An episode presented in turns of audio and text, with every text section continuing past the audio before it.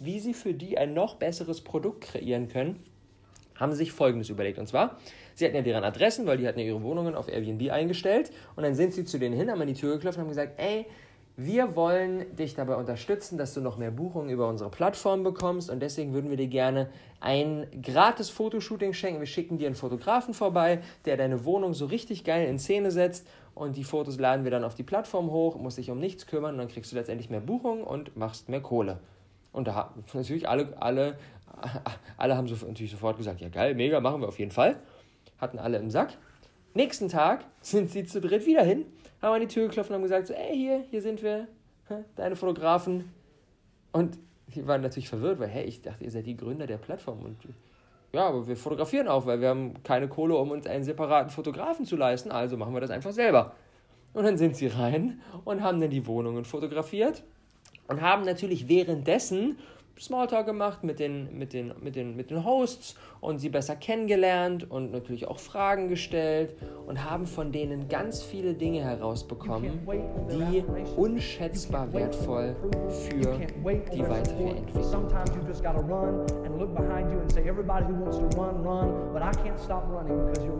Sind. Listen, listen to me, hear me. You can't stop chasing your dream just because somebody in your life won't chase it with you. You can't stop believing in yourself just because somebody in your life won't believe in you. You can't stop chasing the dreams of your life just because when you know when you do it, you're going to have to do it all by yourself.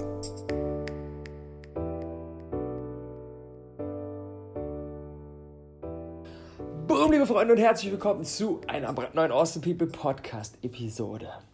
Ich bin ja gerade so richtig, richtig im Buchmodus. Gerade in einer extrem geilen Leseroutine. Ich habe schon in den letzten Episoden davon erzählt, mittlerweile ungefähr jede Woche ein Buch. Und ich habe beschlossen, euch da, nachdem ich auf Instagram gefragt habe, ey, sag mal, interessieren euch eigentlich diese Bücher, die ich da lese? Und alle gesagt haben, ja, unbedingt, habe ich beschlossen, ich will einfach mehr von diesen Büchern scheren. Und deswegen werden wir jetzt hier die Frequenz im Awesome People Podcast anziehen. Das bedeutet, wir machen jetzt zwei Podcast-Episoden pro Woche statt bisher einer. Und eine von den beiden wird immer eine Review, nicht eine klassische Review, irgendwie so Buchzusammenfassung, so okay, im ersten Kapitel geht es um das, sondern so meine ganz subjektive Review mit meinen Top-Takeaways aus den Büchern, die ich mir reinziehe, euch auf dem Silbertablett serviert. Das machen wir jetzt holy shit, ich habe richtig Bock. Und heute sprechen wir mal über Kreativität. Wir sprechen darüber, wie man sich aus selbst dem größten Schlamassel wieder selbst rausziehen kann und auch wie man von seinen Kunden das Feedback bekommt, das man braucht, um ein wirklich außergewöhnliches Produkt zu bauen. Kurz gesagt, wir sprechen über Airbnb. Airbnb, eine der größten Erfolgsgeschichten der Unternehmensneuzeit 2009 gegründet, mittlerweile zehn Jahre später 31 Milliarden Euro wert die Bude und 150 Millionen vermittelte Übernachtungen. Und ich nehme diese Episode auf in einer Unterkunft hier auf Bali, die wir über Airbnb gemietet haben. Und das ist natürlich ähm, ein, ein schöner Zufall, aber der mir auch zeigt, einfach, wie auch aus meinem Leben Airbnb nicht mehr wegzudenken ist. Und nein, das ist jetzt hier kein, kein Placement, keine bezahlte Werbung, sondern es ist meine ehrliche Meinung. Großartiges, großartiges Produkt, was sie kreiert haben in den letzten zehn Jahren. Und drei Geschichten, drei sehr, sehr geile Geschichten aus dem Buch The Airbnb Story von Lee Gallagher möchte ich euch jetzt hier einmal erzählen. Und in der ersten Geschichte geht es darum, wie wertvoll eigentlich Feedback für uns und für unser Business ist und wie wir uns das Feedback holen, das wir brauchen, um etwas Outstanding zu kreieren. Airbnb 2019 äh, von drei Jungs gestartet, Brian Chesky und seinen beiden Co-Foundern Joe Gebbia und Nathan Blecharzik. Und die drei Jungs haben einen unschätzbar wertvollen Rat von ihrem Mentor Paul Graham bekommen. Und die, die drei waren zu dem Zeitpunkt, waren sie gerade in Kalifornien, in Silicon Valley und haben dort gewohnt und gearbeitet und haben versucht, ihr Startup irgendwie so an den Start zu bekommen und hatten wirklich, da war noch nicht viel los, der hat irgendwie 50 User oder sowas. Also es war super, super klein. Und dann hat der Paul Graham hat sie gefragt, äh, ja, wie ist denn das? Wo sind denn eure User? Wo sind denn die unterwegs? Und dann haben die gesagt, ja, wir haben noch nicht wirklich User. Meinte, ja, ein paar müsst ihr doch irgendwie haben, wird doch noch nicht keiner genutzt haben. Meinen sie, ja, ein paar haben wir. Ähm, und dann fragt der Paul, ja, und wo sind die? Äh, in New York. Und warum seid ihr denn hier?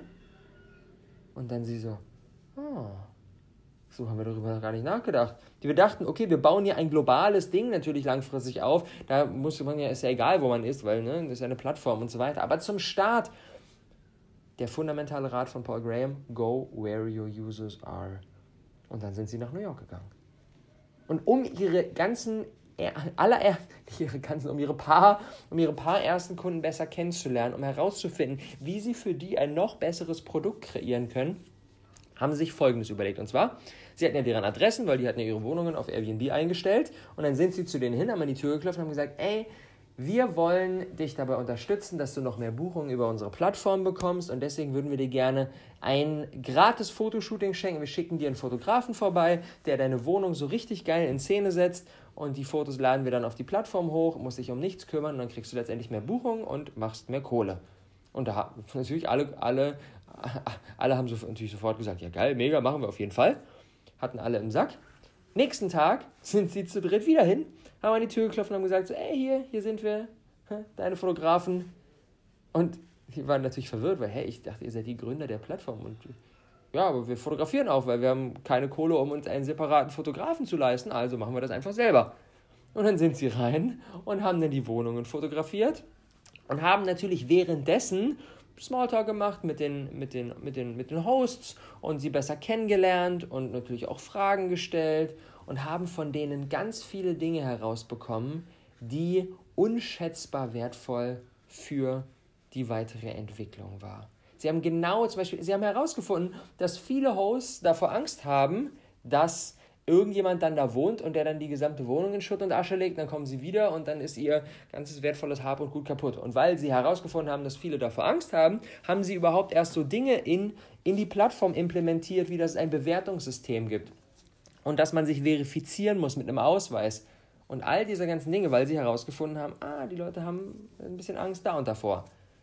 Und das ist ja im Prinzip das ist ja genau die Art und Weise, wie auch wir unser Business aufbauen. In einer anderen Branche, Personal Brand ist natürlich nochmal ein, ein bisschen anderes Thema, aber das Prinzip dahinter ist das gleiche.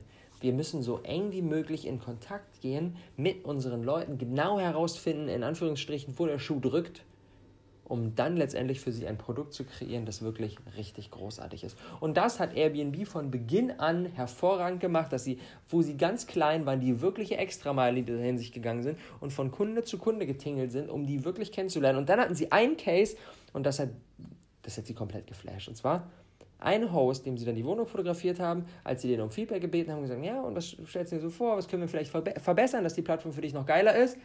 Hat er gesagt, äh, eine Sekunde, ist in den Nachbarraum gegangen und hat so eine Mappe mitgebracht. So, so, so wie so äh, aus der Schule noch kennen, so ein Hefter, so, wo wir einen Mathehefter hatten und einen Deutschhefter und so ganz viele Blätter einheftet. Und er hat so eine dicke Mappe, so einen dicken Hefter mitgebracht mit ganz vielen Ideen. Und für die war das so komplett unfassbar, dass jemand ein extra Hefte anlegt, wo er Ideen brainstormt für diese Plattform. Die waren so komplett, komplett geflasht. Und das war natürlich einer ihrer neuen Lieblingskunden, mit dem sind sie so intensiv in Kontakt gegangen, weil sie gemerkt haben, boah, der, dem ist das wirklich wichtig, was wir hier eigentlich gerade machen. Und dieses ganze Feedback hat dazu geführt, dass sie von Beginn an ein wirklich großartiges Produkt kreiert haben. Und das war dann die Grundlage dafür, dass sie so schnell wachsen konnten, wie sie jetzt das tun konnten. Aber der größte Fehler ist, schnell wachsen zu wollen, bevor man ein wirklich gutes, ein wirklich außergewöhnliches, ein wirklich starkes Produkt hat.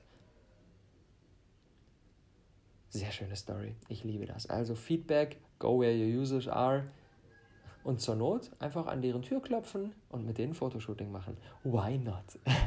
Story Nummer zwei, die ich unbedingt mit dir teilen möchte, aus die Airbnb-Story von Lee Gallagher. Äh, ich äh, packe auch das Buch natürlich in die Shownotes rein. Ähm, auf der einen Seite sehr unterhaltsam zu lesen, aber auch sehr, sehr wertvoll mit sehr vielen unternehmerischen, geilen Stories und ähm, äh, verschiedenen Tricks und Kniffen. Story Nummer zwei geht um das Thema Kreativität wie wichtig es ist, kreativ zu sein, wenn die Kiste noch nicht so gut läuft. Ich glaube, das, das wissen wir alle, aber wie so eine Kreativität genau aussehen kann, wie man sich wirklich kreativ aus einer schwierigen Situation wieder rausmanövrieren kann, das zeigt diese Geschichte, die ich jetzt mit dir teilen möchte. Und zwar auch wieder aus der, Start, aus der, aus der Startzeit. Airbnb hatte einiges an Schulden. Ähm, sie haben irgendwie nicht so richtig die Füße auf den Boden bekommen. War kurz, kurz nach der ersten Story, wo sie mit ihren ersten Usern in New York gesprochen haben. Das lief nicht wirklich. Viele Kunden waren da nicht da. Und das war gerade kurz vor den Präsidentschaftswahlen, amerikanischen Präsidentschaftswahlen zwischen Barack Obama und John McCain. Und sie kamen auf die auf den ersten Blick erstmal ziemlich verrückte und ungewöhnliche Idee, um Kohle für ihr Startup Airbnb, damals hieß sie übrigens noch Airbed and Breakfast, das ist auch die Bedeutung hinter Airbnb, Airbed and Breakfast, also quasi Luftmatratze und äh, Frühstück. Und ähm, die kamen auf die, auf die etwas crazy Idee, Cornflakes zu verkaufen. Und zwar, sie haben sich gesagt, okay, wir kreieren Special Edition Cornflakes.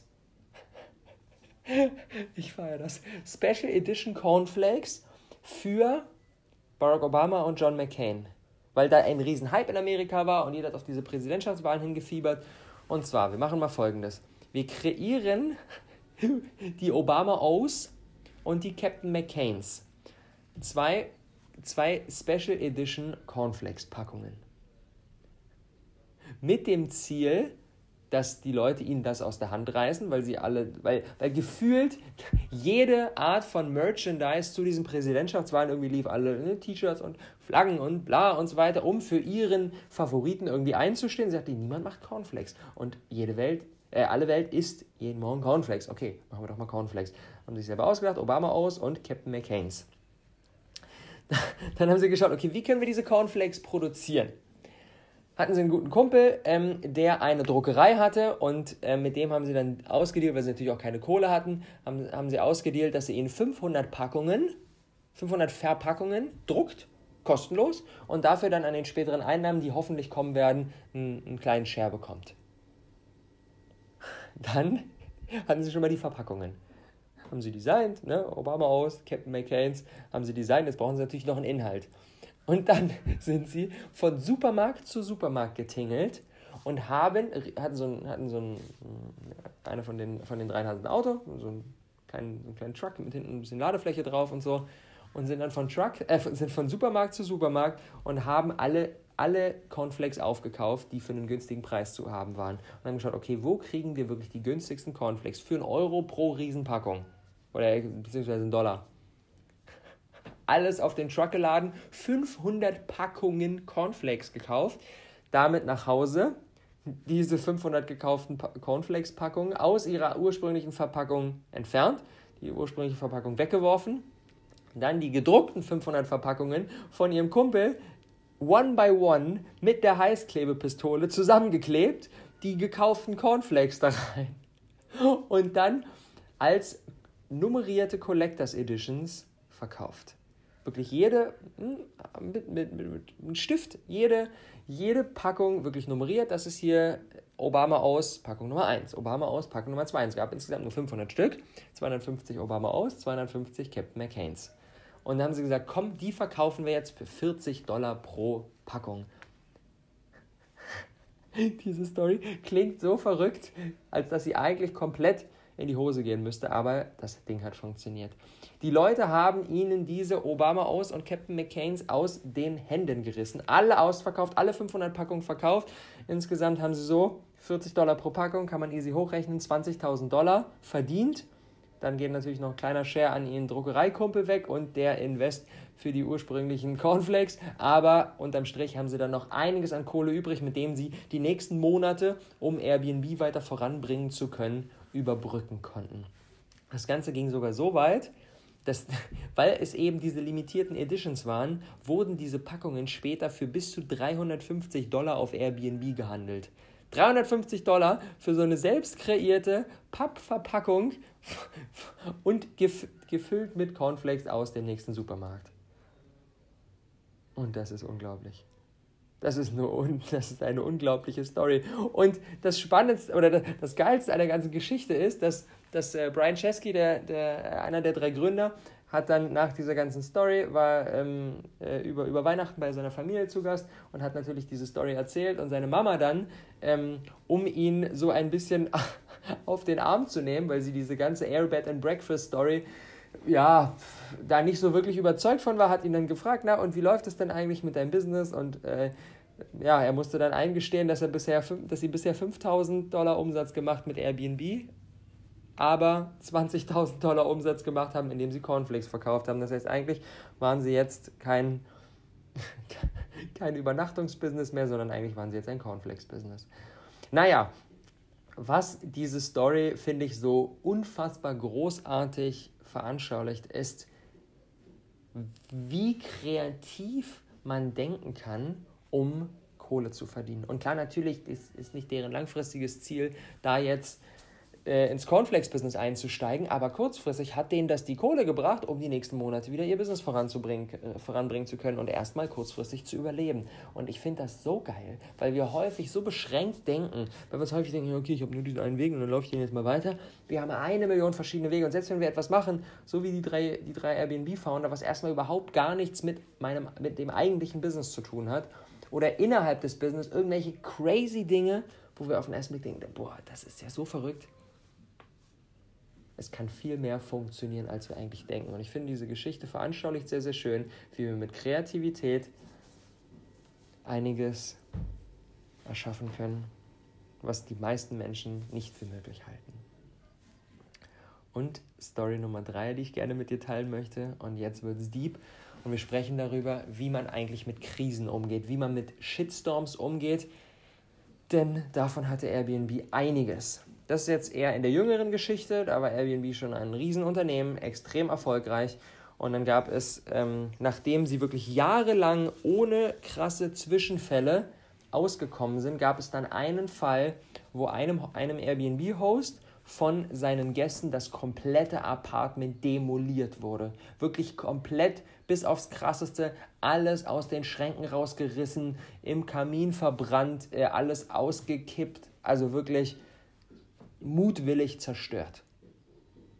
Und der Host, ähm, eine Dame, hatte damals auch einen Blog, hat auf ihrem Blog darüber geschrieben, was da passiert ist. Dieser Blogartikel ist viral gegangen. Es gab einen riesen Shitstorm gegen Airbnb. Das ist natürlich erstmal eine sehr, sehr unangenehme Situation, in der wir nicht gerne sein wollen. Aber auch das müssen wir natürlich handeln. Was hat Airbnb gemacht? Airbnb hat sich viele verschiedene Berater reingeholt, ähm, weil sie natürlich in dieser Situation noch nie waren, dass sie wirklich ein großes Unternehmen, wirklich schon Millionen von Nutzern aufgebaut haben und da jetzt so einen riesen Shitstorm gibt, wie können sie das wieder rumreißen? Verschiedene Berater haben verschiedene, verschiedene Empfehlungen gegeben, wie man damit umgeht. Einige haben gesagt, ignoriere das einfach, geht wieder von weg, geht wieder von alleine weg. Einige andere haben gesagt, entschuldige dich unbedingt, ganz, ganz wichtig. Andere haben gesagt, ja, versuche einfach zu vertuschen, so dass das halt nicht, nicht niemand mitbekommt. Jeder hat was Unterschiedliches gesagt. Airbnb daraufhin ein, ich würde mal sagen, recht diplomatisches Statement veröffentlicht, was so ein bisschen, ja, so ein bisschen Politiker-Style, ja, äh, ohne wirklich viel zu sagen und ohne wirklich klar Stellung zu beziehen. Das Ding hat allerdings das alles noch schlimmer gemacht. Die die, die, die Geschädigte, der, der Host, wo die ähm, Bude zerstört wurde, hat dann allerdings hat direkt im Anschluss auf ihrem Blog einen weiteren Artikel geschrieben, dass vieles von dem, was Airbnb in seinem Statement dargestellt hat, so nicht stimmte. Der Shitstorm wurde noch stärker. Airbnb stand jetzt nicht nur als die, die ihre Hosts nicht davor beschützen, dass da alles in Schutt und Asche gelegt wird da, sondern auch noch als die, die da irgendwie so ein bisschen versuchen, das Ganze zu vertuschen, da irgendwelche Halbwahrheiten verbreiten. Riesen, riesen Shitstorm. Dann, um das Ganze noch schlimmer zu machen, kam noch ein zweiter, ein ähnlicher Fall auf von einer Dame, die ebenfalls ihr gesamtes Apartment zerstört bekommen hat von, irgendwelche, von irgendwelchen Drogenabhängigen, die da eine komplette, komplette Eskalationsparty gefeiert haben. Und ja, die ganze Lage spitzte sich also weiter zu. Und das war dann der Moment, an dem Brian Chesky, einer der drei Gründer, der CEO, aufgehört hat, auf seine fucking Berater zu hören und sich auf seine Werte zurückbesonnen hat. und sich gefragt hat, okay, was ist jetzt gerade das Richtige zu tun? What's the right thing? Und diese Frage in schwierigen Situationen weist uns immer, immer, immer, immer den richtigen Weg. Sich nicht zu fragen, wie können wir uns hier am schnellsten rausmogeln, wie können wir das Blatt wieder wenden oder oder, sondern sich nur die Frage zu stellen, was wäre das Richtige zu tun? Mit dem Ergebnis, dass er persönlich einen langen Entschuldigungsbrief geschrieben hat, den sie komplett veröffentlicht haben, hat komplett eingeräumt, dass Airbnb in dieser Situation völlig falsch gehandelt hat, hat erklärt, was Airbnb jetzt tut, um solche Tragödien in Zukunft zu vermeiden, dass es eine bis zu 50.000 Dollar ähm, äh, Garantie oder, ähm, was ist das bessere Wort, im Prinzip Versicherung für all seine Hosts anbietet. Das heißt, Schaden bis zu 50.000 Dollar wird komplett von Airbnb übernommen, um alles, was irgendwie schiefgehen könnte, direkt zu covern. Airbnb wird noch viel strikter prüfen, wer sich anmeldet, wer Übernachtungen bucht. Ähm, sie bieten einen 24-7 Kundensupport an, um solche Probleme direkt, direkt auch adressieren zu können und um, um, um auch von der emotionalen Seite her so einem geschädigten Host, was immer trotzdem passieren kann, natürlich denjenigen auch direkt einzufangen, hat in diesen Entschuldigungsbrief sogar seine persönliche E-Mail-Adresse hinzugefügt und hat gesagt, für alle Probleme diesbezüglich könnt ihr mir sehr gerne direkt an mich schreiben. Und all seine Mitarbeiter äh, und die ganzen Berater natürlich auch haben dann davor gewarnt, die Dinge müssen erst getestet werden, wir können das doch nicht, das mit der Garantie und so weiter und so fort und 24/7 Customer Support, das müssen wir doch erst langsam, los, äh, langsam ausrollen. Und Chesky hat gesagt, nein, wir machen das jetzt, weil das ist das Richtige zu tun, koste es, was es wolle, wir müssen das jetzt tun. Gesagt, getan, der Brief ging raus, die ganzen Veränderungen wurden implementiert und das hat die komplette Lage wieder geglättet und war fast so ein bisschen so eine kleine Wiedergeburt für das Unternehmen. Weil die Welt gesehen hat, okay, da sitzen Menschen dahinter, die machen auch nicht alles perfekt, aber die sind ehrlich, die sind authentisch, die, die ziehen sich diesen Schuh jetzt an und sorgen dafür, dass es in Zukunft besser wird. Und das können wir wirklich aus dieser Story so geil lernen. Tu nicht das was vielleicht am Ende hoffentlich dann das gewünschte Ergebnis bringt, sondern tu das Richtige. In schwierigen Situationen umso wichtiger. Denn in so einer Krise ist so ein Kompromiss, so ein bisschen so ein Wischiwaschi aus verschiedenen Möglichkeiten das Schlechteste, was wir tun können. Wir müssen entweder straight nach links gehen oder wir müssen straight nach rechts gehen. Wir müssen uns für einen klaren Weg entscheiden. Und nicht irgendwie die Mitte und versuchen so ein bisschen Larifari. Top 3 Takeaways für heute aus unseren drei Stories über die drei Airbnb-Founder. Aufgenommen in meiner Airbnb-Bude. Was für eine Geschichte. Takeaway Nummer eins: Geh so eng wie möglich in Kontakt mit deiner Community und hol dir Feedback. Go where your users are. Go where your community is. Takeaway Nummer zwei: Wie kann ich, das ist so ein bisschen mein Takeaway aus der ganzen Cornflakes-Story, wie kann ich äußere Events für mich und mein Business nutzen? Das nennt man Tentpole-Ereignisse. Tentpole-Ereignisse sind Ereignisse, die für uns und für unser Thema und für unser Business ein besonders hohes Nachfrage- und Suchvolumen darstellen. Das kann zum Beispiel auch super gut auf Social Media übertragen werden. Wenn wir jetzt feststellen, ähm, dass es in unserem Bereich irgendwelche externen Events gibt, sei es, keine Ahnung, Weihnachten oder Halloween oder die Abiturprüfung oder die Fußball-Weltmeisterschaft oder irgendeine Sonnenfinsternis oder irgendetwas, was in der Welt passiert, was dazu führt, dass viel mehr Menschen sich für die Sache interessieren. Und wenn wir dann smarterweise genau mit dem richtigen Timing ein YouTube-Video genau zu diesem Thema raushauen und das von den Keywords her gut optimieren, dann kann das über Nacht einen unfassbar krassen Reichweiten-Push geben.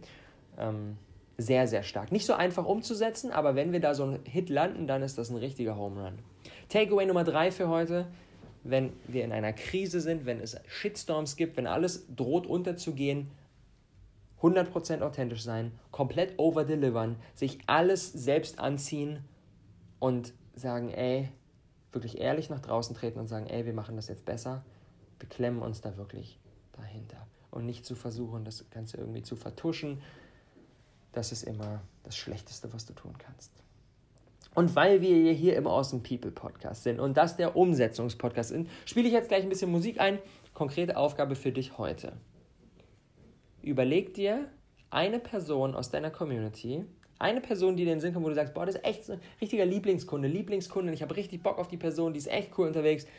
überleg dir eine Person, hau sie an, schreib dir eine Message, nimm dir ein kurzes Video auf, nimm eine Sprachnachricht auf und frag sie nach einem kurzen Feedback-Call. Kurzen Feedback-Call, Call, ganz kurz, knackig am Telefon oder über Instagram Live-Call oder was auch immer und stell dir ein paar Fragen zu dem, wie happy sie ist mit dem, was du machst, was sie für Ideen hat. Im Prinzip genau das, was Airbnb gemacht hat, indem sie zu ihren Hosts gegangen ist. Und weil du noch am Anfang deiner Reise stehst, kannst du das Ganze tun. Wenn du irgendwann wie Airbnb jetzt Millionen von User hast, dann kannst du das nicht mehr machen. Aber jetzt kannst du das machen und deswegen ist es so wertvoll und deswegen ist es so effektiv. In diesem Sinne, frohes Umsetzen. Danke fürs heutige Zuhören. Ich freue mich auf die nächste Episode und jetzt gutes Gelingen. Ciao.